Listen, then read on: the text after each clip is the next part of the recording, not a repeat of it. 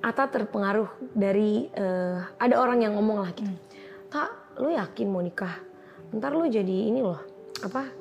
eh apa namanya? Tenara lu jadi turun. Ah, Aurel mah enak. Orang tuanya tuh eh, artis, sudah ada nama, terkenal. Jadi itu sebenarnya justru buat aku itu malah beban. Aku gak punya teman. Teman-teman aku cuman orang-orang apa anak-anak belakang rumah aku.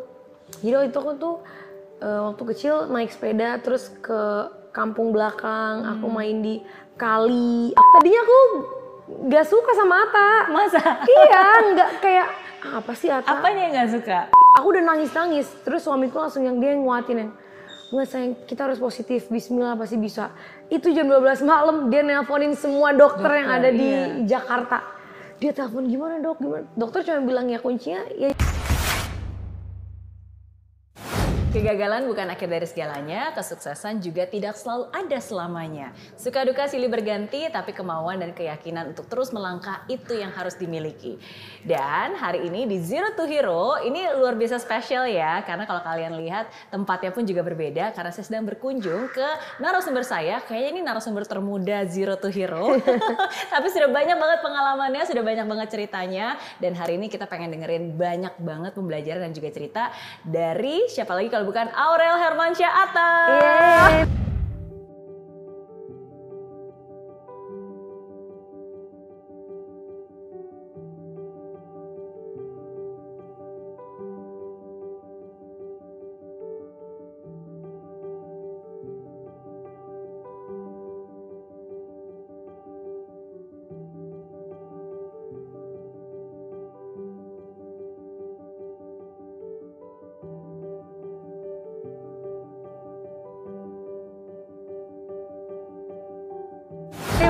Kasih. Sekarang namanya panjang jadi ya. Namanya panjang. Aureli Hermansyah Atta. Jadi panjang. Yes, betul. Tapi tetap dipanggilnya Aurel. Aurel, uh, Loli. Aurel, Loli. Sebenarnya kalau Loli itu dari nama dari kecil. Oke. Jadi panggilan dari eh, dari papa mama dari kecil Hmm. dipanggilnya emang Loli karena katanya waktu kecil itu aku tuh suka banget makan lollipop. Oh iya. Jadi dipanggil jadi kecil sering, banget makan lollipop. Oke. Hmm, jadi jadi Yang di situ cup-acup di- itu? Iya, jadi dipanggilnya Loli. Oke. Oke, jadi kayak oke deh. Tapi berarti buat keluarga uh, panggilannya Loli. Loli, betul. Oke, oke. Nah, uh, sekarang udah berapa bulan berarti? Alhamdulillah, Bumil iya, ini masuk enam bulan. Oke, berarti due date-nya bulan apa nih? Eh, insya Allah sih Februari ya. Februari akhir sih terakhir kemarin cek ke dokter eh, HPL itu di Februari akhir gitu. Jadi kayak eh, udah semakin dekat tuh deg-degan banget. Iya, Nah, berarti sekarang masuk ke second trimester mau ke third Iya, mau trimester. yes. Iya. Jadi udah, uh, ya mus- udah mulai udah merasakan ya tendangan-tendangan baby gitu. Jadi ya rasanya lucu aja gitu. Iya, iya, iya. Tapi masih tetap beraktivitas loh, luar biasa. Alhamdulillah tetap karena kan eh apa ya dari semen- dari sebelum nikah tuh memang aku diajarin sama abang Ate tuh buat tetap harus selalu produktif gitu. Jadi yang tadinya tuh aku dulu bisa dibilang anaknya santai banget. Karena ya kan dari maksudnya dari keluarga eh, orang kan mungkin udah pada tahu ya maksudnya orang tuanya siapa keluarganya seperti apa. Jadi aku ngerasa hidup aku kayak ah ya udah enak aja gitu kan. Iya, Nah, tercukupi lah. Iya, maksudnya iya kayak gitu. Jadi kayak ya udah oke lah eh, udah ada orang tua ya udah aku kalau di, ada kerjaan ini ya udah enggak juga ya udah gitu. Nah, terus setelah semenjak ketemu sama Abang Atta tuh banyak banget pelajaran yang aku ambil gitu. Diajarin maksudnya nggak boleh kayak gitu terus. Kamu tuh harus tetap apa ya? Eh, ya harus bisa jadi Aurel gitu loh. Oke. Kamu harus melakukan sesuatu, apa pun dikerjain aja. Gak, gak harus nyanyi kan karena memang basicnya kan aku suka nyanyi kan. Jadi nggak harus nyanyi, entah ntar ada bisnis lah atau mungkin bikin YouTube. Yang Tadinya aku tadinya sama sekali nggak punya YouTube, kenal Ata akhirnya punya YouTube. Jadi eh, banyak lah gitu pelajaran yang diambil. Nah terus akhirnya setelah menikah, jadi ke bawah terus sampai sekarang. Jadi nggak bisa diem, maunya kayak ya udah oke ayo. Apalagi bikin ikut bareng, sa- apalagi bareng sama Ata kan? Iya sama Atta jadi eh, apa ya kerjanya sekarang kebanyakan berdua gitu jadi Iya, banyak iya. job yang memang berdua terus bisnis sekarang kita kalau bikin kita bikinnya berdua gitu jadi supaya tetap ya sama-sama lah gitu jalannya tet- tetap bareng-bareng gitu. Iya, tapi yang paling penting kalau dijalani dengan happy, dengan sukacita, Betul. itu pasti jauh lebih baik sih Lebih daripada baik. rebahan, nggak Iya, ngapa-ngapain. ditambah lagi ya kan? lagi hamil kan pasti Bener. kalau hamil kan Harus gerak. harus gerak. Kalau misalnya aku cuman diem, ntar takutnya kayak makin makin apa jadi kayak bengkak gitu kan. Karena Iya, banyak yang iya, bilang kan kalau diem jadi bengkak Betul, gitu. Sedangkan aku tuh sama Ata nggak boleh olahraga. Jadi maksudnya Hmm. dia apa namanya agak trauma karena kan yang aku pertama kan keguguran. Jadi Hmm. dia bilang udah dong sekarang gak usah yang berat-berat dah kalau Iya. kalau kayak cuman yoga yang buat hamil masih oke cuman nggak boleh terlalu yang kan ada tuh yang Iya. nge-gym tetap ada yang katanya udah Ada yang pilates segala. Hmm, dia bilang katanya udah nggak usah kan cuma sampai 9 bulan nanti setelah itu terserah bebas kamu mau muay thai mau apalah silahkan gitu oke lah yaudah Iya, iya. Oke. Ya tapi emang bener banget sih karena kalau pas aku hamil kan dua anak, Wow, anaknya dua. iya. Uh, jadi memang tetap sih harus gerak karena Iya kalau enggak kan? tuh bawaannya jadi males. males yang kayak tidur Betul, aku tetap ada istirahatnya cuman ya ya jadi kerjaannya semua sekarang aku pindahin semua ke rumah jadi Iya. misalnya ya kayak ada endorse paling ya ini ke kita Studio. bilangnya eh, kita bilangnya ini eh, e-house rumah E-house. e-house jadi datang ke sini ya tetap bikin YouTube lah bikin yang santai-santai aja yang penting tetap ya jalanlah kerja gitu Betul. Yang pan- yang paling penting berarti tetap harus bisa aware dengan body Body, kita. yes. Jadi kan at least kita sendiri yang tahu kan Tahu, sebenarnya iya. fisiknya seperti apa. Iya, iya, iya. Oke, that's good. And selalu tetap happy, Iya. selalu tetap ceria. harus dong selalu harus selalu optimis juga Uh, walaupun pasti sebenarnya bukan sesuatu yang mudah ya kayak tadi Aurel bilang kan sebenarnya beberapa bulan yang lalu pun juga sempat keguguran, Iya, keguguran. gitu nah tapi sekarang diberikan berkat uh, bisa hamil kembali dan semuanya sehat Luar biasa amin, banget. Amin. Um, apa nih um, cara Aurel untuk bisa mengikhlaskan Ya. dan move on dan bisa melanjutkan karena kan pertama bukan cuma keguguran ya tapi Iya, kan pas saat banyak. itu pun juga Yes. banyak orang yang mungkin tidak mengerti keadaannya justru malah menjatuhkan. Yes. Mm-mm.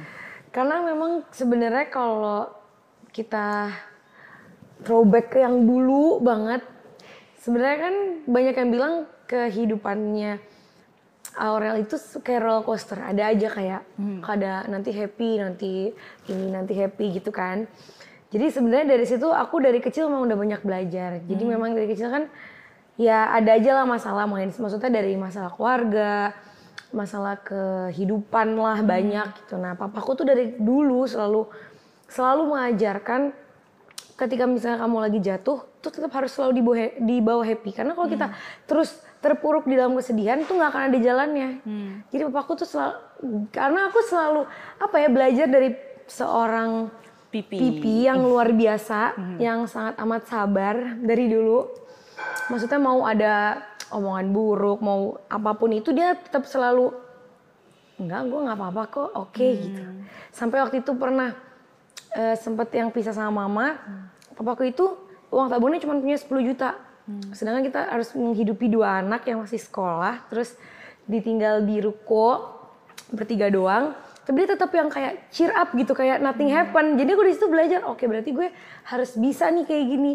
Kalau masalah kayak gini doang, pasti aku harusnya bisa bisa lebih bisa lebih berjuang gitu, nggak perlu larut di kesedihan. Nah, akhirnya papa juga bilang ya udah kamu harus jadi kalau anaknya Anang harus tetap ini jangan terlalu sedih. Ya kemarin walaupun memang rasanya tuh hancur ya kak gimana sih? Kan baru pertama kali nikah emang langsung pengen punya baby terus tiba-tiba eh, keguguran tuh emang downnya parah. Cuman dari situ apa ya aku belajar oh ya mungkin sesuatu yang terlalu kita harapin banget itu juga nggak baik. Karena aku tuh yang pertama bener-bener pengen banget kak kayak ya Allah aku pengen banget ha- gimana aku pengen hamil aku pengen cepet Iya. dapat langsung punya momongan pengen punya anak gitu. Terus tiba-tiba dikasih, sama Dikasih, dikasih nih iya. sama Allah dikasih terus kita terlalu happy excited semua orang kita kasih tahu announcement lah di sosial media apa segala macem. Tiba-tiba satu bulan eh, diambil gitu. Jadi kayak oh my god itu kayak dari situ aku belajar banget. Berarti memang kita nggak boleh terlalu happy nggak boleh terlalu apa pun tuh di apa ya dibesar-besarin gitu. Nah makanya yang kehamilan kedua ini aku tuh sampai tiga bulan nggak kasih tau siapa-siapa cuman keluarga doang yang tahu. Jadi benar-benar kita keep banget. Kalaupun ada yang kasih tahu yang penting bukan dari mulut kita Iya, gitu ya. Iya. Dari situ alhamdulillah eh, aku makanya sekarang percaya sih sama yang kayak gitu-gitu. Hmm, siapa yang paling nyemangatin kamu pas lagi saat-saat sulit itu? Pastinya Ata lah karena jadi gini loh kak. Jadi waktu pas aku keguguran itu itu satu hari sebelum Lebaran. Jadi aku tuh udah aku tuh udah udah bikin mau bikin acara di rumah maksudnya mau terima mau keluarga pada ke rumah ya kan namanya kita baru nikah ya pengen undang semua Kumpul-kumpul, iya kumpul iya. keluarga aku udah apa ada catering lah semuanya gitu kan terus tiba-tiba malamnya itu aku harus bed rest. Terus ya udah jam 12 malam tiba-tiba tuh perutku kayak kontraksi gitu. And then dia langsung keluar sendiri. Keluar apa? Bercak darah? langsung atau oh all. Oke. darah semua gitu. Terus aku langsung yang kayak aduh itu rasanya uh luar biasa sakit. Luar biasa sakit. Terus abis itu aku langsung sayang gimana nih? Aku udah nangis nangis terus suamiku langsung yang dia yang nguatin yang nggak sayang kita harus positif. Bismillah pasti bisa itu jam 12 malam dia nelponin semua dokter, yang ada di iya. Jakarta. Dia telepon gimana dok? Gimana? Dokter cuma bilang ya kuncinya ya cuma bisa bed rest nggak bisa ngapa-ngapain. Hmm, nggak bisa langsung dibawa ke karena UGD karena kita atau- ke UGD itu itu udah jam dua udah jam dua jam satuan deh itu udah jam satuan dan lebaran. Jadi dokter pada cuti kan Iya. dokter bilang adanya yang non muslim sedangkan aku bilang ya tapi kita nggak tahu dokternya juga kan. Iya. kata dokter ya udah gini istirahat dulu minum obat yang saya kasih jangan maksudnya jangan terlalu stres tetap coba buat makanya pas saat itu Ata tuh di samping aku ngehibur banget. Dia nungguin sampai jam 2, jam 3 pagi, nggak tidur karena aku tuh gak berhenti kan nangis Iya. saking sakitnya perut. Terus aku kayak udah ya udahlah. Coba ikhlas. Tadinya sebenarnya nggak ikhlas, nggak terima karena aku nyalain diri sendiri kan aku bilang ini karena aku mungkin terlalu banyak kegiatan atau apa. Terus Ata juga dia bilang, iya nih aku juga salah mungkin terlalu apa ya mau ajakin kamu jalan-jalan gini gini gini gitu. Makanya dari situ dia trauma banget nggak mau nggak bolehin aku terlalu banyak kegiatan yang gimana. Malah aku yang Iya. aku nggak mau di rumah ayo, aku pengen pergi, aku pengen malah aku bilang aku pengen keluar negeri ayo pengen jalan-jalan dia bilang ya ampun lagi hamil katanya sabar sabar Iya, iya. Mungkin- Pas, pastilah, pasti kan tetap harus dijaga juga. Betul. ya kan? Dan sama-sama saling menjaga dan sama-sama saling mengingatkan Betul. lah.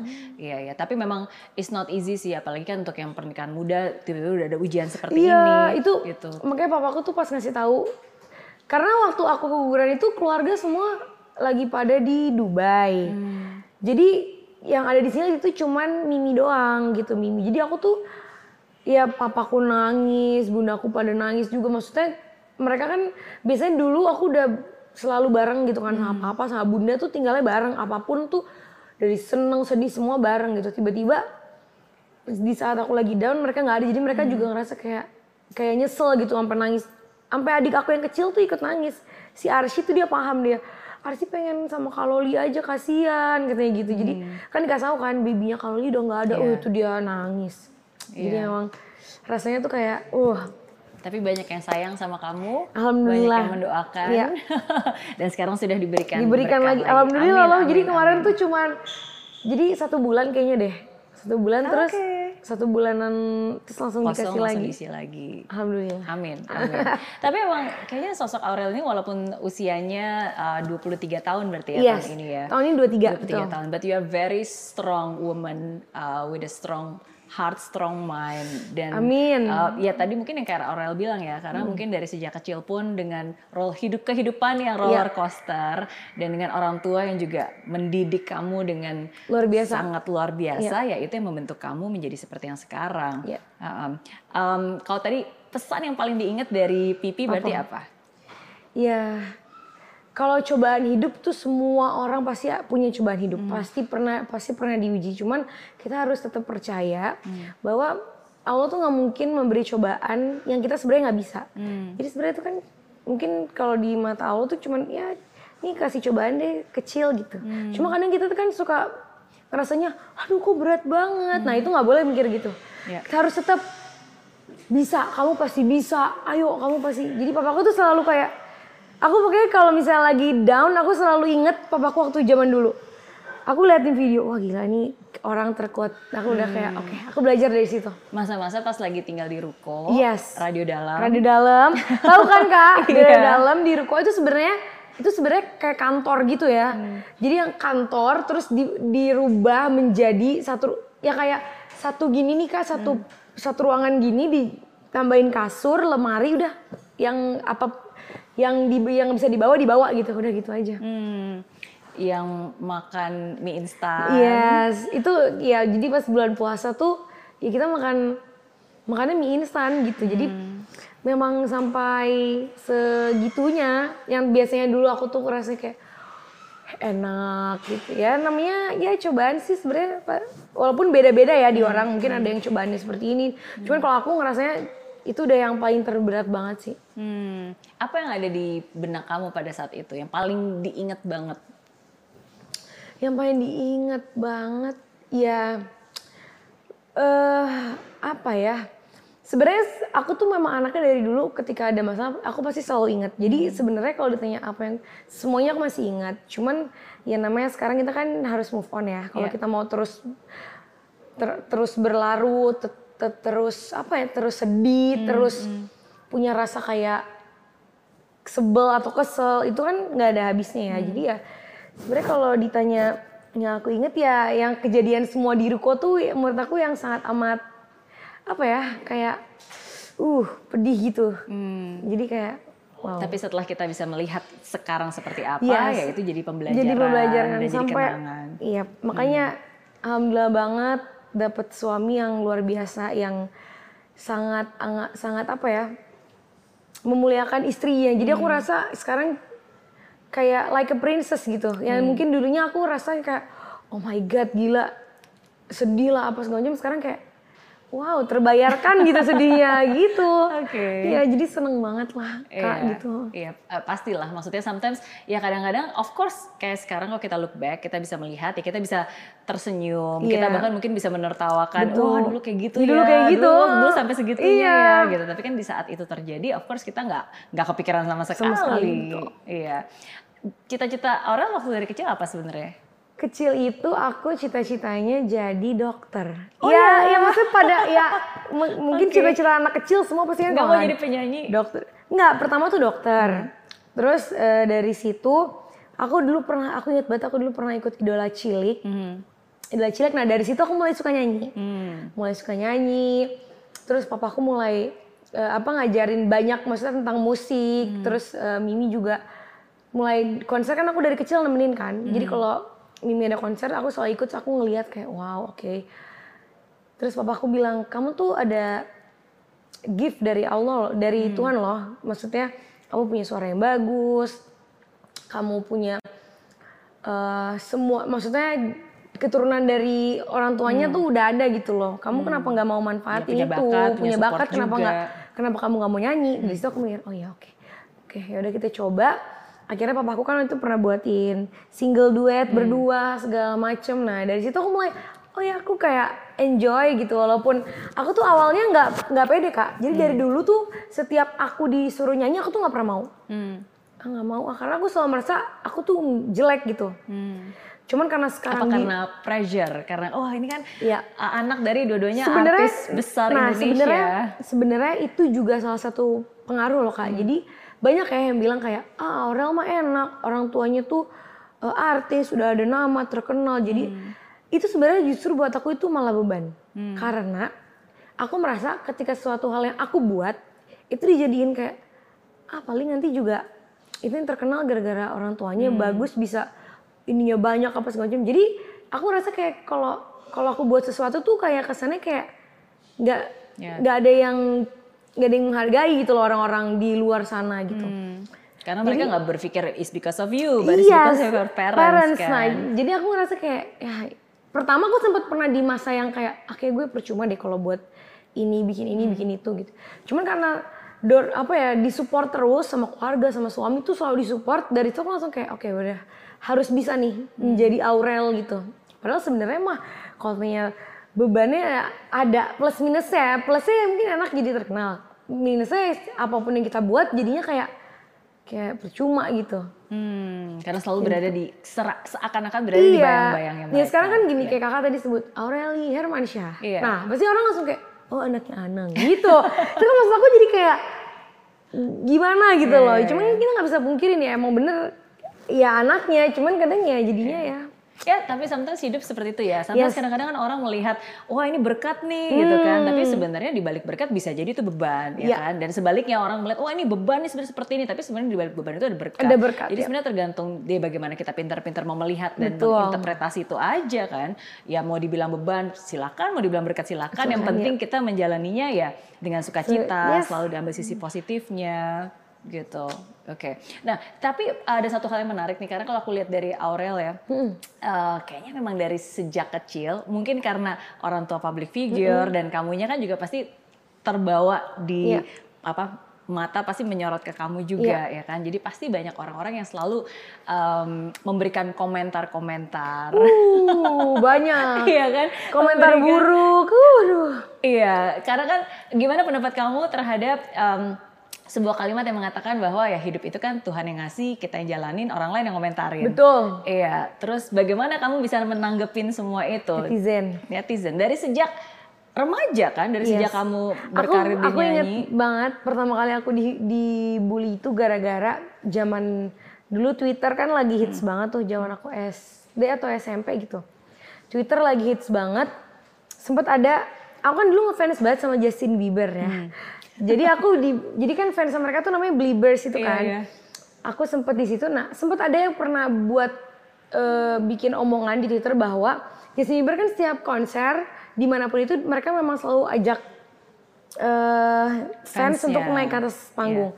Nah orang itu pikir mereka bilang itu Aurel tuh yang akan naik. Nah orang itu nggak suka fansnya terus aku dihujat. Wah itu dihujatnya parah, hujat fisik. Wah itu Apa hubungannya sama kamu? karena menurut mereka biasanya yang naik atas panggung tuh pasti cantik-cantik. Oke, memang kamu datang ke konsernya? Aku nonton, Ah. tapi kan nonton karena aku fans terus aku beli tiket gitu Oke. nonton aja gitu nontonnya juga dia Iya. yang biasa aja gitu. Terus karena banyak berita yang gak enak, aku sebenarnya tuh SD udah kayak rasanya gimana ya? Di- Dibulinya fisik soalnya kak, jadi kayak bener-bener iya iya lu kan jelek gini gitu gitu, ya, udah parah banget deh. Dari situ, cuman aku nggak nggak nggak ngomong ke orang tua. Aku kayak "Ya udah aku pendem aja. Nah ada, ada beberapa bulan hilang, aku dari gendut, aku kurus, namanya diet kan, SMP, SMA tuh kurus. Nah mulai itu dihujat lagi, ah Aurel operasi, Jadi gemuk dihujat, kurus pun juga dihujat. ah Aurel operasi nih, Eh, apa namanya mukanya dioperasi, badannya dioperasi, apa hidungnya di semua segala macem. Sampai akhirnya teman-teman aku di sekolah pun sampai bertanya-tanya, emang lo beneran operasi? Gitu kan sebenarnya mungkin bagi mereka itu biasa ya nanya gitu. Cuman kan kita ngerasanya kayak, ih kok gini sih? Gue kurus dibilang operasi, gue gendut dikatain gendut, gembrot. Coba kan langsung kayak apa ya maunya? Nah udah setelah itu Mungkin karena perubahan transformasi yang begitu drastis, Drastis tapi maksudnya nggak harus dong bilang operasi segala macem. Nah terus ya udah habis itu ya nikah juga dihujat lagi. Jadi emang susah sih ya. Cuman aku selalu inget ya kan kita punya dua tangan. Nggak mungkin kan nutup semua mulut yang ada di muka bumi ini jadi lebih baik tutup telinga aja. Betul. jadi ketika ada yang ngomong apa udah bodo amat. Sampai sekarang aku akhirnya jadi kebal. Jadi siapa ada orang yang hujat aku ketawa aja bodo amat cuma mungkin lagi hamil Iya. lebih sensitif Tapi itu selalu dibaca nggak sih sebenarnya? Atau Waktu kadang-kadang sebelum aja? hamil baca. Pas hamil aku sempet baca. Jadinya ngaruh kan. Terus si abang tantenya marah. Dia bilang, kamu nggak boleh baca-baca gini, kamu nanti stres. Sempet handphone aku diambil. Dihapus semuanya. Instagram dihapus, WhatsApp dihapus semua. Nggak megang handphone seminggu. Tapi hidupnya jadi kayak enak gitu. Kayak, wow ternyata enak juga ya kayak gini. Kalau lagi stres ya tinggal nggak usah lihat handphone aja gitu. Iya, Terus akhirnya kata dia, udah makanya udah. Aku bilang, yaudah aku gak lihat-lihat lagi, balikin handphone. Akhirnya dibalikin, nah sampai sekarang keterusan udah gak pernah baca-baca komen. Ya, which is good, which is maksudnya itu itu Iya. satu hal yang sangat baik sih. Maksudnya kalau kita aja pakai masker gitu supaya kita Iya. memfilter apa Betul. yang masuk ke dalam hidung kita, makanan kita, ya definitely kita juga harus bisa memfilter apa yang masuk ke pikiran kita kan. Parah, karena waktu kemarin tuh waktu lagi hamil emang ketika dihujat, apalagi waktu aku Ya. keguguran, oh tujuh itu aja ya, keguguran aja dihujat. Dibilang katanya settingan. Kamu aku kayak gila ya, masa gue lagi duka gini di setting gitu loh. Jadi kayak dari situ akhirnya ya udah nggak megang handphone dulu lah. daripada stres bener. Iya iya iya. Tapi mungkin apakah itu salah satu um, apa ya dalam tanda kutip konsekuensi karena kan ketika Iya. kamu jadi public figure dan apalagi kan semua hal bukan nggak semua sih sebenarnya tapi kan uh, banyak hal di hidup kamu yang juga kamu update ke follower followers ya sehingga ya of course namanya juga orang Yes. pasti kan ada yang peduli. Konsekuensinya sih, benar ya. Mm-mm. Dan ada yang saking pedulinya sometimes kadang-kadang yang mereka terlalu peduli dan sampai membuat asumsi iya. sendiri. Biasanya mereka terlalu peduli, terus jadi ngatur. Iya. Setelah ngatur kita tidak menuruti, terus mereka jadi asumsi, asumsi Iya. jadinya kayak tuh kan nggak denger, ah, Iya, gitu. iya. jadinya panjang lagi gitu. Hmm, bagaimana cara kamu bisa eh, menjaga dan memake sure gitu? Maksudnya yang mana yang batasan? Karena again, I understand karena sebagai public figure Iya. kan pasti tetap connectivity kamu kan juga harus tetap relevan ke mereka juga kan. Iya sih, apalagi kan sekarang aku nikah sama youtuber yang Iya. di mana ya hid- ya kita ya kayak kita udah milik masyarakat. Jadi Hmm. apa pun yang pasti kan kita abadiin lah. Kita- ya kalau misalnya nggak suka ya tinggal nggak usah nonton gitu. Sebenarnya gampang kan. Hmm. Cuman ya memang konsekuensinya susah sih. Jadi ya sekarang gimana caranya memfilter ya sekarang aku udah gak pernah buka DM lagi, Hmm. komen. Aku nggak pernah matiin komen ya, jadi aku tetap buka aja. Cuman aku udah nggak mau baca gitu. Cuman alhamdulillah dengan aku aku nggak baca tuh jadi kayak jadi fresh aja Iya. gitu loh. Jadi kayak ya udah berarti memang sebenarnya salahku juga mungkin ya dulu suka baca bacain komen. Aku tetap jadi diri aku sendiri walaupun Iya. mungkin banyak juga yang ah eh, ini harusnya gini gini banyak lah yang ngatur gitu cuman sekarang aku kayak ya udahlah udah bodo amat Oke. sampai aku mau berjilbab ini berjilbab aja tuh yang komen tuh Wal ini kan sebenarnya perubahan yang baik tapi kalau orang mandangnya buruk tetap jadi buruk Hmm, Iya. ada yang memandang buruk. ada Oke, Ada. mungkin bisa diceritain dulu nih Ya. eh, bagaimana proses transformasinya dan memutuskan untuk Berjilbab, akhirnya ya. berhijab. Mm. Jadi eh, memang dari tahun lalu itu, jadi pas eh, tahun lalu kan bulan puasa tuh sebenarnya kita udah lockdown ya, sempat lockdown kan di sini. Nah, aku sempet nyoba pakai jilbab. Tuh aku coba pakai jilbab selama satu bulan. Jadi aku waktu itu ngomong di Instagram, guys aku mau eh, mau coba nih mau pakai jilbab selama satu bulan doain ya gitu. Jadi selama bulan puasa full gitu. Terus pertama aku tuh memang dari dulu, aku pernah sempat berapa tahun yang lalu aku umroh, tuh aku tuh nyaman gitu pakai jilbab. Kan ada kadang orang yang ngerasa kayak, aduh kayak panas deh apa gitu. Cuman aku ngerasa kayak I'm fine gitu, good gitu. Terus cuma mungkin ya lingkungan aku tuh masih belum mendukung kayak dari teman-teman tuh masih Iya. gimana sih aku masih sekolah terus kayak teman-teman kayak udah lah Rel ntar aja ntar aja gitu Dan masih muda juga kan? Iya masih muda Iya. gitu terus akhirnya eh, aku nikah. Memang suami, nah orang tuh banyak yang bilang ah ini orang pakai jilbab disuruh ya sama suaminya. Padahal dia sama sekali nggak dinyuruh. Jadi ketika kita nikah, itu aku juga nggak langsung jilbab. Abis nikah kan bulan puasa tuh. Bulan puasa aku pakai jilbab tuh sekali. Terus suamiku langsung bilang, ih kamu cantik deh. Nah kita kan sebagai wanita nih kalau di- dipuji sama ya mungkin pacar atau suami dibilang cantik kita langsung kayak ah wow gitu loh ya kan? Iya. sedangkan dari dulu aku kalau mau berjilbab tuh belum ada yang mendukung gitu. Even waktu itu deket sama Ata juga cuman kan belum yang menikah gitu loh. Jadi sebenarnya kalau dia bilang gitu aku masih kayak oh iya ya makasih. Nah sekarang merasa oh iya. Ya. Terus kata dia ya udah kamu kalau mau kamu mau pakai ya silakan kalau enggak juga nggak apa-apa aku nggak maksa ya. Aku cuma bilang kamu cantik. Aku bilang ya udah aku mau mau pakai dulu aja gitu berjalan waktu seminggu dua minggu tiga minggu terus keterusan sampai sekarang gitu dan ya alhamdulillah didukung banget gitu jadi aku ngerasa ya udah memang insya Allah perubahannya juga kan ke yang baik Iya. jadi nggak ada nggak akan merugikan siapa siapa pun juga malah kan bagus gitu jadi Betul, kayak dan udah. menjadi inspirasi juga buat Yes. anak-anak muda lainnya yang mungkin awalnya mikir gitu kan. ya aku eh, juga mikir sih kak kayak gitu bingung kan. gitu kayak pertama pakai jilbab kayak hah aku kalau pakai jilbab ini outfitnya gimana ya sedangkan Iya. aku dulu anak muda ya pakai tank top pakai celana pendek pakai dress apa Betul. ketat. Terus aku tidak berjilbab bingung tuh. Aduh aku pakai baju gimana ya? Untung suami aku kan adiknya ada banyak yang Iya. cewek-ceweknya banyak. Nah dia ajarin aku. Jadi abis itu aku diajak ke toko baju. Dia bilang nih pakai baju itu yang kayak gini.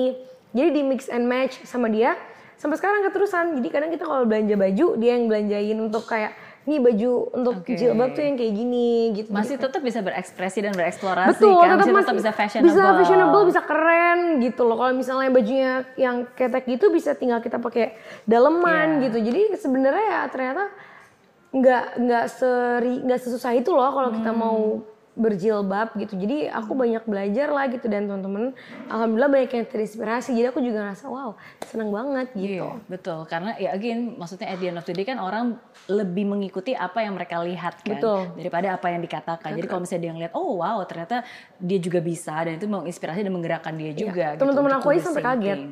Teman-teman sahabat aku SMA tuh sampai kaget karena ya zaman dulu siapa sih Nggak yang kebayang ya Aurel Iya, Aurel, gimana. seorang Aurel yang tau lah pakaiannya mini-mini gitu ya, terus tiba-tiba zrup berubah gitu. Sama temanku bilang kayak gila sih, tapi lo hebat sih Rel. Maksudnya berarti kan kalau kita berubah ke yang lebih baik berarti kita Ya. menikah dengan orang yang tepat gitu kan. Jadi aku Betul. rasa kayak aku percaya kayak berarti aku menikah dengan orang yang tepat bisa berubah aku jadi yang jadi menjadi lebih Hmm. baik gitu. Iya, ya karena em, ya itu misalnya dengan siapa kita menikah itu penting banget sih. Iya kan kak, bener ya. banget, banget, banget. Kalau misalnya kita pas, karena kayak dari pacaran tuh juga kalau misalnya kita pacaran sama orang yang salah, pasti kan kita jadinya jadi buruk ya. Exactly. Terus kalau kita pacaran ketemu cowok yang bener, pasti harusnya jalannya jadi benar. jadi benar, jadi bisa jadi lebih serius, bisa apa. Nah makanya aku alhamdulillah banget ketemu sama Amin. Abang Atta. Amin. Makanya kalau uh, aku kan bilang istilahnya tuh better half. Kalau orang luar negeri kan bilangnya my better Be- yes. half gitu kan my better half. Ya kenapa dibilang better half ya because of that half I become better Yes, gitu. betul. Jadi dua-duanya sama-sama sama-sama lebih baik. baik, ya. Benar. Um, tapi tadi kamu bilang bahkan kamu lagi berhijab pun banyak yang berprasangka buruk dan Buruk. negatif. Iya. Apa yang ada di prasangka mereka? Wow, mereka bilang katanya aku apa? berjilbab ini karena Atta doang, bukan karena kemauan sendiri. Ah supaya kelihatan baik ya, apa segala macam. Hmm. Padahal tuh sama sekali aku nggak ada pikiran kayak gitu dan padahal suami aku nggak ada nyuruh gitu loh. Hmm. Malah dia bilang kalau kamu mau pakai, pakai. Kalau enggak enggak. Jangan ikutin kata orang. Harus dari diri kamu. Karena kalau- kalau kita ngikutin kata orang, sewaktu-waktu kita bisa copot kan pasti Iya, betul. misalnya gini ya amit-amit gitu ya bisa tiba-tiba gitu ada terjadi sesuatu di rumah tangga kita terus kalau misalnya terjadi sesuatu yang buruk aku jadi lepas gitu nah aku nggak mau kayak gitu juga akhirnya aku pikir panjang kayak oke aku yakin aku mau gitu terus kata suamiku yakin yakin aku mau doain ya ya udah Bismillah ya ya udah akhirnya ya udah jadi berjilbab gitu Iya, ya karena keputusan is something yang very Yes. personal kan. Itu kan Iya. antara kamu dengan yang di Sebenarnya atas. tuh berat loh kak. Semua orang bilang katanya di usia muda lu memutuskan berjilbab yang di mana tadinya lu tuh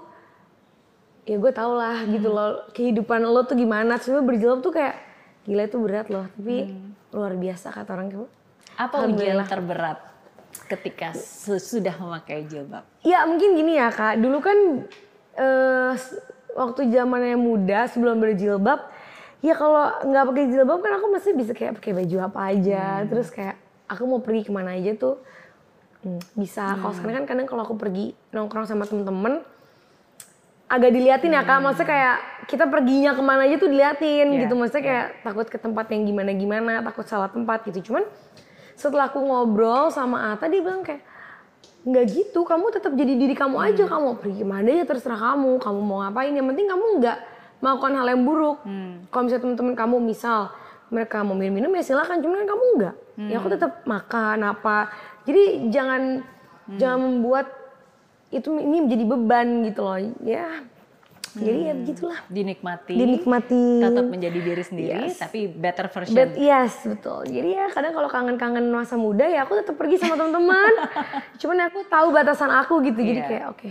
Terus sekarang aku juga jadi istri. Apa-apa aku Iya. pasti harus izin dulu. nggak mungkin main ambil keputusan sendiri kayak gitu. Betul. Ya, again seperti saya bilang, maksudnya uh, satu hal yang aku salut banget sebenarnya dengan Aurel di usia kamu yang sangat muda, udah banyak banget uh, pengalaman hidup. Tapi saya selalu percaya bahwa setiap pengalaman ya pasti kan ada cerita Ada dan cerita, juga iya. pembelajaran gitu.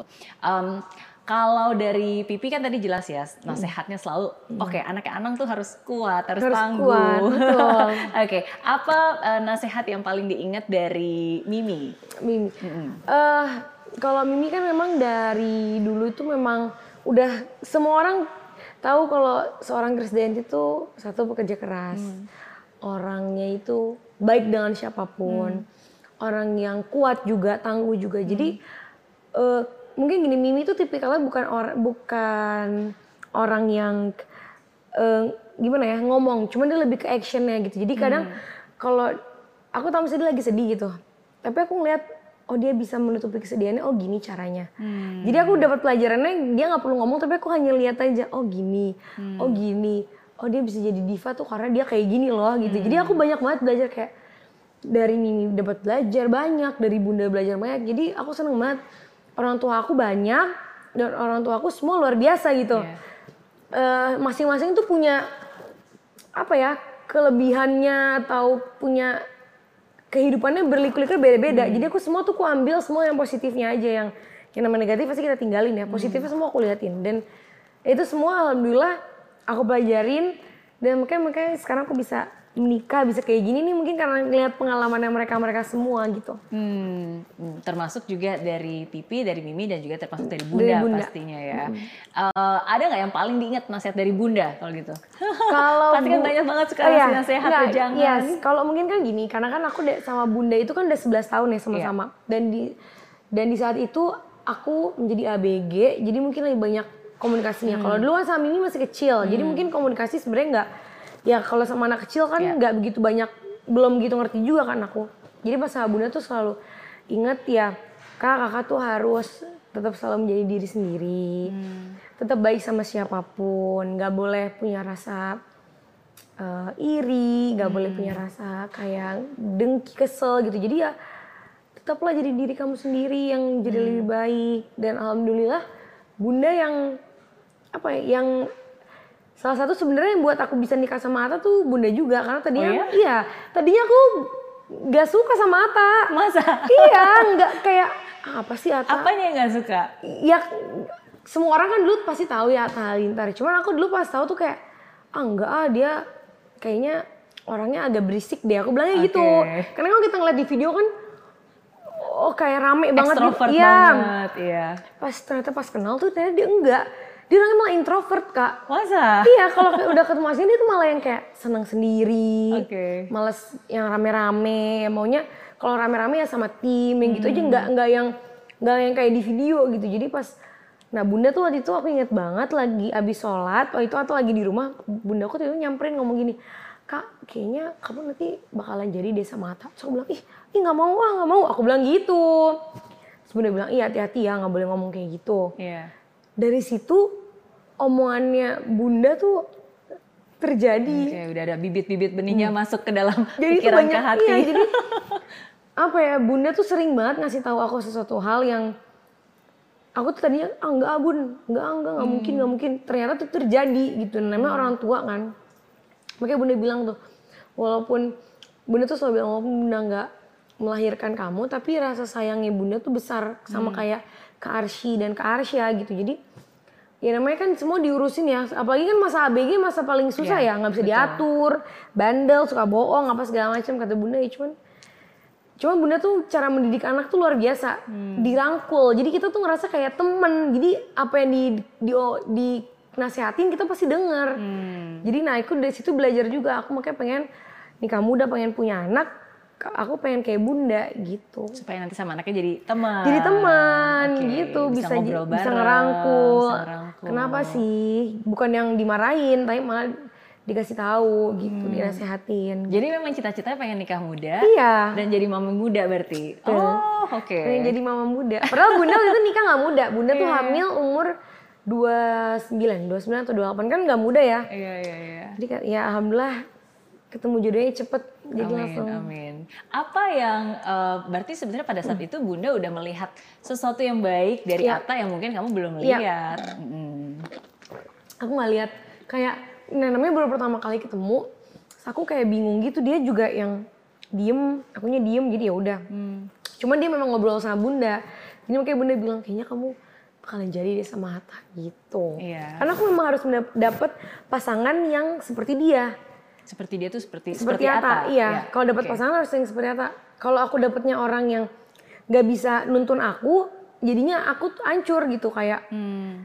ya udah santai, males. Nah sedangkan Ata kan orangnya ini banget, Eh, pekerja keras. Apa pun Hmm. harus dikerjain, apa pun harus harus ada hasilnya. Nah dari Hmm. situ aku jadi kayak oke. Jadi makanya bunda bilang yaudah ntar semoga ya bunda berdoa aja semoga kakak bisa dapet jodoh yang gini so kayak ya Amin, amin. kamu kayak iya bun iya iya iya ternyata beneran nikah jadinya Iya, ya, ya setiap kata adalah doa ya. Betul. Makanya harus hati-hati dengan makanya kata-kata kita kita. hati-hati ya kita punya mulut tuh nggak boleh ngomong enggak ih nggak mau nggak mau Iya, nggak mau iya, iya. jadinya malah terjadi terjadi. itu aku udah dapet pelajar udah deh udah Iya, iya. Uh, tapi emang uh, again seperti saya bilang ya, maksudnya sometimes ya orang baik ya pasti bakal bertemu dengan orang, Orang baik yang juga, baik, ya dan sama-sama ya nantinya jadi lebih baik lagi gitu Iya. untuk dua-duanya. Ya, so it's good so- something yang pastinya disyukuri. Um, karena ini zero to hero, saya selalu percaya bahwa setiap orang berapapun usianya, apa pun latar belakangnya, pasti selalu ada saat-saat terpuruk. ya Oke, kalau tadi Aurel bilang, wah banyak banget ya, kayak naik turun naik naik turun terus. Oke, tapi ada nggak sih titik terendah yang di hidup kamu yang kamu merasa wah ini berat banget gitu, yang susah banget, yang hampir almost give up, Hmm, almost nggak ada harapan. Hmm, jadi momen apa, and then how do you get up? oke. Yang paling terpuruk tuh saat orang tua pisah sih karena di situ kan umur aku masih berapa ya? Aku masih kecil banget kayaknya SD kali ya. Yang di mana aku masih sangat amat butuh sosok seorang ibu sedangkan cuma ada papaku di saat aku lagi haid pertama kali kan kita nggak tahu harus cerita sama siapa. Jadi papaku memaksakan untuk mengerti. Di saat itu aku kayak my god aku tuh lost gitu kayak "Eh, aku bingung harus ngapain aku nggak tahu harus apa gitu. Ini mana aku tinggal di ruko cuman bertiga. Ya itu itu berat banget sih kayak yang biasanya aku tuh enak jadi tiba-tiba drip kayak hilang gitu semuanya. Terus kayak untungnya papaku selalu udah tenang insya Allah kita pasti bisa jalanin gitu. Nah itu dia papaku tuh selalu ngajarin setiap ujian pasti kita pasti nanti akan ada bahagianya udah jadi percaya aja. Kamu tenang aja. Dan aku ngeliat papaku tuh kerja setiap hari bikin lagu off air apa segala macem.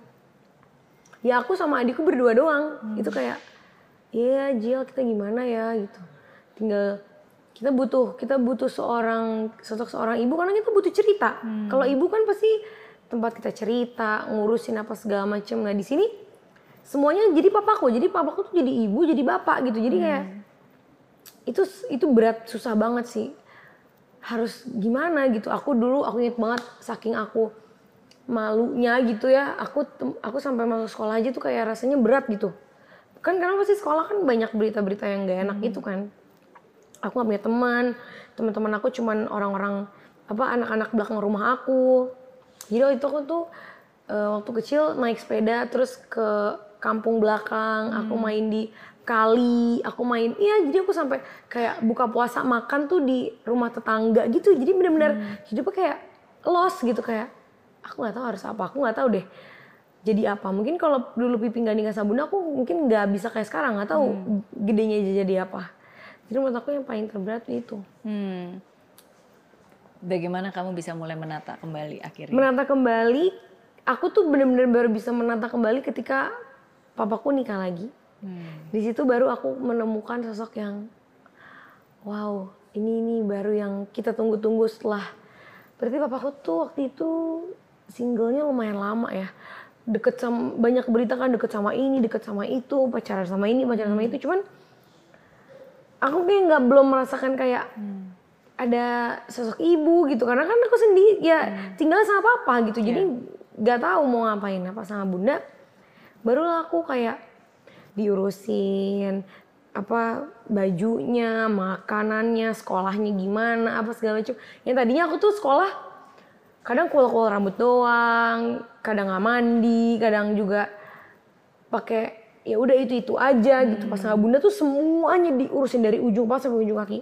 Perawatan lah inilah itu segala macam makanya alhamdulillah makanya pipi tuh ya pipi bilang itu benar ketika kita lagi diuji akan ada suatu kebahagiaan yang akan menunggu gitu. Jadi pas saat itu menikah langsung kayak oh my god ini yang aku, aku tunggu kayak gitu. Iya. so happy banget itu. Hmm. Dan titik terendah menjadi titik balik. yes Iya, dan akhirnya sekarang wow ini udah unimaginable sih mungkin ya untuk bisa Iya, bayangin. ma- ya, ya maksudnya, ya dulu papaku pas udah pisah tuh cuman di tabungannya benar cuma ada 10 juta, nggak bayangin 10 juta menghidupi dua anak, ada sekolah, terus Iya. belum ada mobil lagi terus makan apa segala macem cuma papaku tuh nggak pernah nggak pernah menunjukkan bahwa dia tuh sebenarnya lagi lagi berat tuh Iya, iya. aku tahu aku tahu cerita ini Dan pas aku udah gede. mengucapkan, Nggak, aku tahu ya? aku tahu cerita ini pas aku udah gede Hmm. udah gede dia baru cerita aku baru oh gitu coba aku nggak pernah kayak kayak nothing happen gitu kayak enggak ya mau beli apa mau ini apa wah tetap kayak ayo kamu mau ke mana mau apa mas gitu diajakin liburan ke Bali apa segala coba aku bilang cuman ingat ya kalau kita pergi keluar kota ke Bali atau liburan nggak bisa mewah-mewah Ya. kita yang biasa-biasa aja ya cuma kayak iya nggak apa-apa nggak apa-apa yang penting kita liburan gitu jadi ya seneng banget lah gitu Wow, that's that's nice sih. Karena banyak orang justru sebaliknya ya. Sometimes kadang-kadang hidupnya biasa-biasa aja. Maksudnya banyak yang jauh lebih menderita, tapi dia berbicara seakan-akan kayak wah hidup saya susah sekali, saya menderita sekali. Jadi ya sometimes kadang-kadang ya itu me- memberat. Dan sometimes kan kadang-kadang ketika kita mengeluh, ya justru malah menda- menjadi Ya, menderita, jadi, jadi, kita nggak boleh, jadi kita kan. nggak boleh mengeluh sih sebenarnya.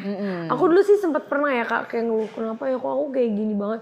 Aduh, aku bisa nggak ya dapetin eh, orang yang bisa buat aku bahagia. Aduh, kok aku kayak gini ya hidupnya. Aku pengen kayak teman-teman aku yang aku tuh dulu kalau misalnya ke teman-teman aku, aku ngeliat temen aku tuh dijemput sama mamanya gitu, dibekelin tuh aku kayak sedih banget. Ih kok aku aku ingat banget aku aja dulu tuh sekolah aja bekalnya tuh mie mie instan gitu jadi kayak mood sedih banget kayak cuman ya berjalannya waktu alhamdulillah banget gitu loh dapet bunda sosok bunda gitu tetap berprasangka baik Berprasangka terhadap baik, hidup, betul. tetap uh, berkata yang baik juga, walaupun situasinya mungkin ya Yes. bagi banyak orang nggak sebaik itu, iya.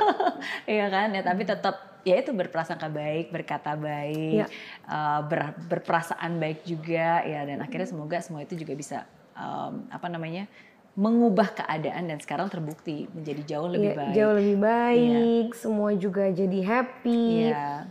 sekarang maksudnya sama Mimi juga kayak ya udah kita semua udah kayak happy gitu loh keluarga Iya. Kemarin semua juga happy. baru ketemu aku ngeliat Iya, jadi kita senang. Jadi kemarin tuh Iya, belum lama ini keluarga Ramos, Iya, keluarga ke- iya. Hermansyah, semuanya keluarga, Atta. Atta. Jadi kita kemarin ada tiga keluarga kumpul seneng banget. Yang mungkin tadinya waktu itu ada berita yang gak enak ya. Iya. Pasti semua orang kan tahu berita yang aduh ya adalah drama-drama itu. Cuman ya alhamdulillah kemarin kita kumpul malah kita kemarin kepikiran kita mau New Year bareng gitu, mau liburan bareng. Jadi benar-benar alhamdulillah seneng banget kayak wow, ini kayak amazing banget yang yang di luar ekspektasi aku banget. Aku itu sempat mikir kayaknya nggak mungkin deh.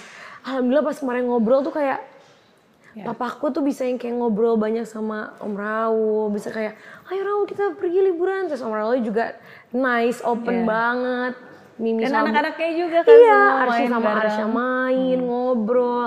Bunda sama Mimi juga kayak udah kayak ayo Shanti kita pergi. Hmm. Jadi bener-bener kayak amazing gitu kayak apa ya ini di tahun akhir tahun yang buat aku nih jadinya ya pokoknya aku bilang ini bener-bener happy ending semua pasti akan jadi bahagia gitu jadi seneng ternyata benar jadi kita harus tetap sangka baik Iya. jadinya beneran baik Jadinya beneran baik. iya Dan sekarang lebih banyak lagi hal-hal baik juga yang ditambahkan. Iya. Um, karena kalau dari uh, Aurel sendiri kan sebelum ini juga um, apa ya ada banyak kegiatannya, tapi sekarang dengan ada Atta pun juga sekarang merambah ke bisnisnya makin banyak nih. amin ya Allah Iya, termasuk yang terbaru ini apa uh, Atta jilbab juga, Iya, hijab. aha, aha hijab. Aha hijab. Iya, jadi sebelum nikah itu abang tuh memang udah bikin kayak clothing hijab gitu. Hmm. Terus aku bilang kamu kan cowok kok kamu jual jualan hijab juga Hmm. gitu.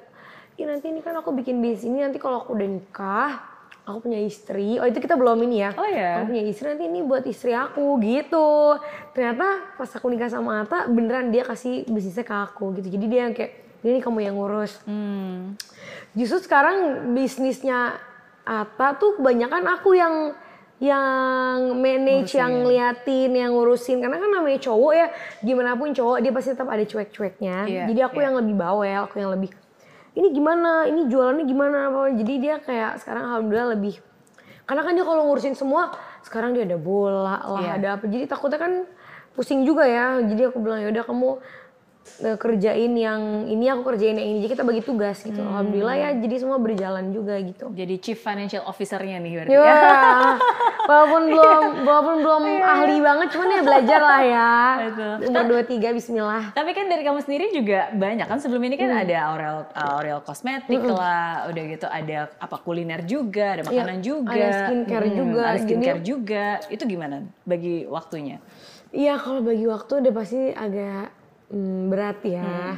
Maksudnya eh gimana ya menjadi seorang istri tapi ada ini juga Ya. ada segala macam. Cuman kan kalau yang yang kosmetik itu kan memang dari sebelum nikah dari aku SMA tuh udah ada. Hmm. Gitu. Jadi kan aku memang dari dulu tuh suka banget makeup kan. Hmm. Jadi waktu aku SMA itu aku sempat udah deh aku ceritanya jadi tukang makeup aja gitu. Oh iya. Sampai aku mau ngambil kelas makeup Oke. kelas make up terus habis itu aku ini terus kata bunda ya udah kamu daripada ini doang nontonin YouTube tutorial mendingan kamu bikin ini aja kosmetik. Akhirnya aku bikin lipstick bikin apa segala macam terus dari situ ada skincare juga. Jadi aku kayak pengen ya kalau bisa semuanya ya Ya. oke gitu. Nanti insya Allah mau buat baju muslim juga. Jadi ya pengen ya pengen lah gitu semua yang bisa dikerjakan gitu kan. Apalagi lagi pandemi gini ya. Jadi kayak ya udahlah kita bikin Iya. apa pun yang Masih bisa, bisa tetap beraktivitas, tetap produktif, buka lapangan pekerjaan itu kan Yes, juga satu hal. karena kan penting. ya apalagi kan lihat banyak orang yang Iya. butuh pekerjaan jadi aku bilang ya udah kita bikin ini aja lah kita bikin produk-produk aja terus kalau kita tinggal cari orang-orang Hmm. gitu Terus kayak alhamdulillah abang Ata juga setuju jadi kayak ya udah oke akhirnya kita buat buat gitu. Lebih suka jadi businesswoman, jadi Berat youtuber, jadi jadi penyanyi, pengen jadi semua. Atau ya atau jadi ibu rumah tangga. sebenarnya gini aku tetap pengen jadi ibu rumah tangga. Ya namanya istri kan aku harus ngurusin juga. Makanya Iya. sekarang itu aku ngambil pekerjaan itu pasti aku selalu izin dulu. Jadi Ata tuh nggak pernah yang kayak kamu nggak boleh kerja ya kamu di rumah aja. Nggak. Dia selalu kayak ya kamu kalau mau kerja ya udah kerja aja gitu jadi ya sekarang bagi waktunya ini kan nanti belum tahu nih ada anak pasti akan terpecah lagi kan jadi aku bilang kayak udah Bismillah lah, semoga bisa gitu makanya eh Ata tuh bikin e-house ini supaya aku nanti anaknya juga nggak jauh, terus aku bisa kontrol pekerjaan lebih gampang gitu. Jadi nggak perlu aku keluar-keluar ke mana-kemana gitu. Jadi ya udah eh, ya bersyukur lah bisa. Hmm, Harus bisa lah kak. Harus bisa. Soalnya bunda aja bisa. Bunda kan ngurusin Iya. anak empat, nyanyi tetap, off air tetap, bisnis tetap, semuanya tetap. Dan bunda itu tipikal orang yang nggak pernah mempercayakan semua ke orang lain. Jadi dia semua kerjain sendiri, Hmm, semuanya sendiri.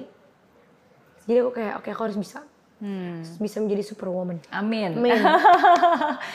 All possible, asalkan ya itu asalkan ada support sistemnya ya. Maksudnya yang paling penting kan kalau misalnya kita sudah menikah berarti dari suami itu apakah dia mensupport. Kalau dia mensupport tuh udah, udah lebih enak tuh. Yang lebih sulit kalau misalnya memang ya kita jalan-jalan sendiri-sendiri. Ya tapi kan kalau keluarga mensupport, suami support, ya dan apalagi ya itu dibikin planning, dibikin perencanaan. Betul. Ya as a woman we can have everything even though not all at the same time. Iya, tapi ya betul. pasti sesuai dengan Semuanya prioritas. prias. Ah, ah. Betul, kayak mamanya Abang Ata kan anaknya 11, Iya.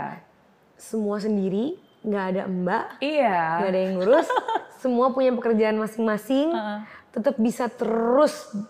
Kan maksudnya setelah menikah kan akhirnya kita ngobrol banyak kan sama uh, Umi kan, manggilnya Umi. Banyak banget, maksudnya hidupnya juga bener-bener kayak roller coaster, tapi sampai sekarang bisa tetap hebat gitu, anak-anaknya juga luar biasa semua, jadi aku kayak oke. Jadi banyak superwoman nih aku. Sekarang ada Umi, ada Bunda, ada Mimi. Jadi kayak wow, luar biasa banget sih. Hmm, kalau mereka bisa, Aurel pasti bisa. Pasti bisa. Oke, oke. Berarti em, mungkin ha- apa nih harapan dari Aurel? Mimpi yang belum tercapai yang masih pengen diwujudkan? Aku pengen tetap, ya aku pengen tetap jadi. eh aku pengen dari dulu cita-cita kan emang pengen jadi penyanyi juga ya. Karena nggak bisa dipungkiri karena kan udah gift. Akhirnya aku dari dulu aku tuh pengen banget pas udah SMA ya udah gede tuh aku pengen menjadi penyanyi yang hebat. pengen kalau bisa lebih kayak lebih dari Mimi karena Mimi selalu bilang kamu kalau kakak kalau bisa harus lebih dari Mimi jangan mau kayak Mimi harus bisa lebih harus bisa jadi diva gitu oke dan alhamdulillah suamiku juga dukung jadi aku pengen yang belum tercapai itu pengen jadi diva Indonesia gitu. Berarti bakal diterusin dong nyanyinya?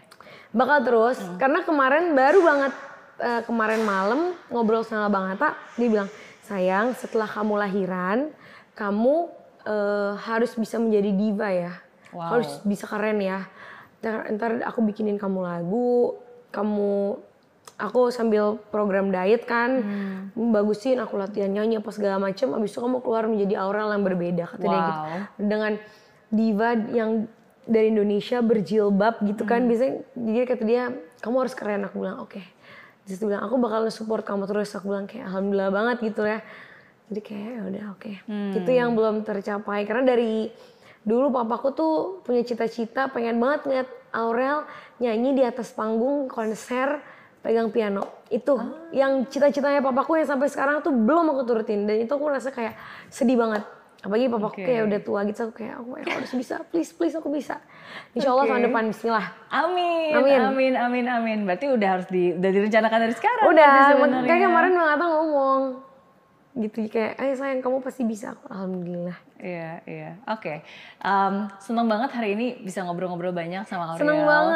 Em, banyak banget hal-hal yang mungkin mungkin banyak orang nggak tahu ya, tapi sebenarnya again di balik sosok Iya. Aurel yang yang mungkin terlihat cerah, ceria, tangguh. ada sedihnya juga aku juga manusia biasa loh teman-teman aku bisa sedih aku bisa happy aku bisa galau aku bisa marah aku bisa emosi ya sepertinya manusia yang lain gitu Iya, tapi itu yang menurut saya menjadi sesuatu hal yang bisa sangat dipelajari khususnya untuk anak-anak muda zaman sekarang. Karena again di masa-masa anak muda zaman sekarang tuh ya mereka gampang banget terpengaruh dengan komentar orang. Yes. Gampang banget terpengaruh misalnya kalau kita nge-post something ada dislike dikit aja jadi kepikiran. Kepikiran, nah itu kan? jangan. Padahal Itu- lebih banyak like-nya tapi Yes. dislike lebih dikit tapi itu yang kepikiran dan itu yang diulang terus Iya. kan. Kenapa ya kok gini ya? Jangan-jangan nggak suka lagi dan seterusnya dan sering kali itu kan yang yang justru lebih em, apa ya membuat Membuat ya. membuatlah jadi lebih down ya, Yes. dan membuat hidup jadi lebih menderita. nggak boleh pokoknya kita nggak boleh down kita harus tetap kuat anak muda di Indonesia harus lebih keren lebih kuat jangan dengerin kata orang jadi diri sendiri itu yang paling penting karena kalau kita dengerin kata orang udah langsung ke distract lah semuanya cita-citanya udah udah punya cita-cita ada komen dikit ya nggak jadi deh nah itu tuh ngaruh banget Tuh waktu itu dulu kayak gitu sekarang alhamdulillah udah masa bodoh Amin, amin, amin. Oke, uh, pertanyaan terakhir kalau gitu berarti Yes. buat Aurel karena um, nikah di usia muda Ya. banyak juga mungkin orang yang sekarang contemplating nih is he the one, is he the one gitu. Yes. How do you know that he is the one? Gimana kamu Oke, tahu bahwa ini ini pertanyaan yang paling aku seneng banget. Iya. Jadi gini kak, aku ingat banget waktu itu sebelum aku nikah, aku sempat udah pernah ada obrolan sama Ata kan. Kita waktu itu inget, aku inget banget, aku udah sempet mau kalau di Muslim kan eh, boleh nikah agama dulu ya, biar maksudnya kalau kita mau bikin apa-apa bareng jadinya nggak dosa gitu. Aku udah mau nikah bareng, udah udah mau nikah agama, tiba-tiba Ata terpengaruh dari eh, ada orang yang ngomong lah gitu. Tak, lu yakin mau nikah? Ntar lu jadi ini loh, apa? eh apa namanya? Tenara lu jadi turun. Sekarang kan lu udah nikah. Jadi maksudnya lu nggak bisa jadi Atta Halilintar yang wow yang sekarang udah berkeluarga gitu. Sempet ragu, dia cerita lah sama aku. Dari situ ak- apa namanya? eh aku bilang kamu jangan dengerin kata orang. Terus kata dia, iya aku nggak dengerin kok. Eh, cuman ya udah kita tunggu ya sebentar waktunya. Akhirnya kita ketemu sama orang, maksudnya kita ngobrol sama orang tua segala macem. Kita ngobrol sama ustadz juga segala macem. Alhamdulillah langsung dikasih tahu kalau orang menikah itu rezekinya pasti insya Allah pasti jadi lebih banyak, lebih lebih apa ya? Lebih diangkat lah derajatnya gitu. Jadi buat anak-anak muda di luar sana yang mau menikah muda jangan takut. Jangan takut nggak tenar lagi, jangan takut nanti jadi drop lah atau apa. Malah justru kalau misalnya menikah pasti rezekinya ada aja dari mana pun. Walaupun ya nggak langsung misalnya gini nikah langsung ada rezeki nggak gitu juga. Nikah mungkin kan kita merintisnya bareng-bareng gitu, bareng-bareng, bareng-bareng, bareng-bareng, pelan-pelan gitu loh. Cuman harus percaya bahwa eh Allah tuh pasti akan ngasih kok gitu. Kita kalau kita berbuat yang baik pasti akan dikasihnya juga baik gitu. Jadi buat anak-anak muda jangan takut untuk menikah muda seperti aku. Oke, harus yakin dulu ya karena kalau yakin, segalanya serba Yes. mungkin. Jadi harus yakin kalau he's the one, yang pasti gini ya, kalau dia udah membuat kamu menjadi lebih baik, udah ngajakin ke hal yang lebih baik, berarti dia he's the one. Hmm. Ya kan, maksudnya aku tadinya udah banyak banyak banget deket sama cowok, tiba-tiba ketemu Ata, nggak lama Ata ketemu papaku, ngobrol mau serius, dia ngomong, ya Ata mau serius sama Aurel, mau nikah, eh insya Allah doain. Dari situ langsung kayak papaku langsung kayak ya udah kalau mau nikah ya udah gitu nah itu satu-satunya cowok yang berani ngomong sama papaku tuh cuman Atta doang terus dia ngajarin aku jadi lebih produktif aku jadi rajin sholat agamanya jadi bagus terus aku juga percaya kalau aku mau aku tuh dari dulu kalau aku mau cari suami Ya. aku pasti nyari yang eh, agamanya bagus kan dasarnya harus baik dulu Betul. kan Akarnya harus Iya, sama. harus betul. akarnya tuh harus kuat dulu. Nah, sedangkan Atta tuh dia akarnya udah kuat. Jadi aku oke, berarti berarti ini nih ya, jodoh. Hmm, oke. Dan itu terbukti dan itu sama sejalan karena Iya. sometimes kadang-kadang aku aku nikah lebih muda eh aku nikah umur 24. Oh iya, oh, terus punya anaknya umur 28. Wow, oke. Hmm. Iya, karena waktu itu nunda dulu, nunggu karena memang lagi fokus untuk bangun bisnis sendiri kan waktu di Singapura. Tapi banyak juga yang nanya, how do you know is he the one? Gimana kamu tahu gitu kan bahwa dia orang, orang yang tepat? Iya. Ya sometimes, ya again sih exactly seperti yang kayak tadi Aurel kan, bener bilang. kan? um, pertanyaannya adalah kamu tanya ke diri kamu sendiri, apakah dengan dia kamu menjadi lebih baik, Lebih baik, atau enggak? Uh, buat saya sih dengan bersama dia, dia mendekatkan saya kepada yang di atas, Yes, membuat saya jadi itu lebih betul. tahu dan lebih dekat. Itu- Dan itu penting banget Ya, menurut nah saya. itu. Jadi kalau udah ketika udah di titik yang itu, berarti dia udah jodohnya dikasih sama Tuhan. Sama Tuhan. Amin, amin. Amin. So so happy again. Thank you sekali lagi aku terima untuk kasih, waktunya. Senang Kakak, banget udah mau main ngobrol-ngobrol. ke sini. Saya doakan yang terbaik buat Amin. Aurel, buat Atas, Amin. sehat terus babynya Amin, sampai terima hari H. kasih. Amin. Dan sukses semua hal-hal yang dilakukan baik Amin. itu YouTube-nya, baik itu bisnisnya. Wah, pokoknya semua dilancarkan dan termasuk juga nyanyinya. Yay, Oke, thank you. Yeay. Dan thank you banget. Oh iya, buat kalian juga kalau mau subscribe harus subscribe ke channel YouTube-nya. Yes, Aureli Hermansyah.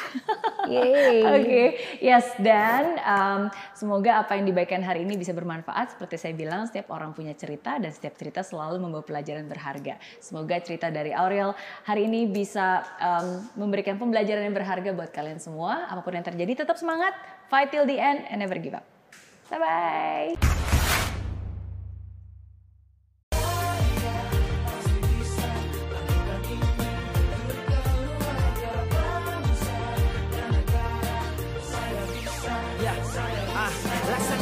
Tanpa hujan, hidup tanpa tujuan, kering dan mati tanpa hijaunya tumbuhan. Ah, demikian kalau mimpi tak kunjung terjadi.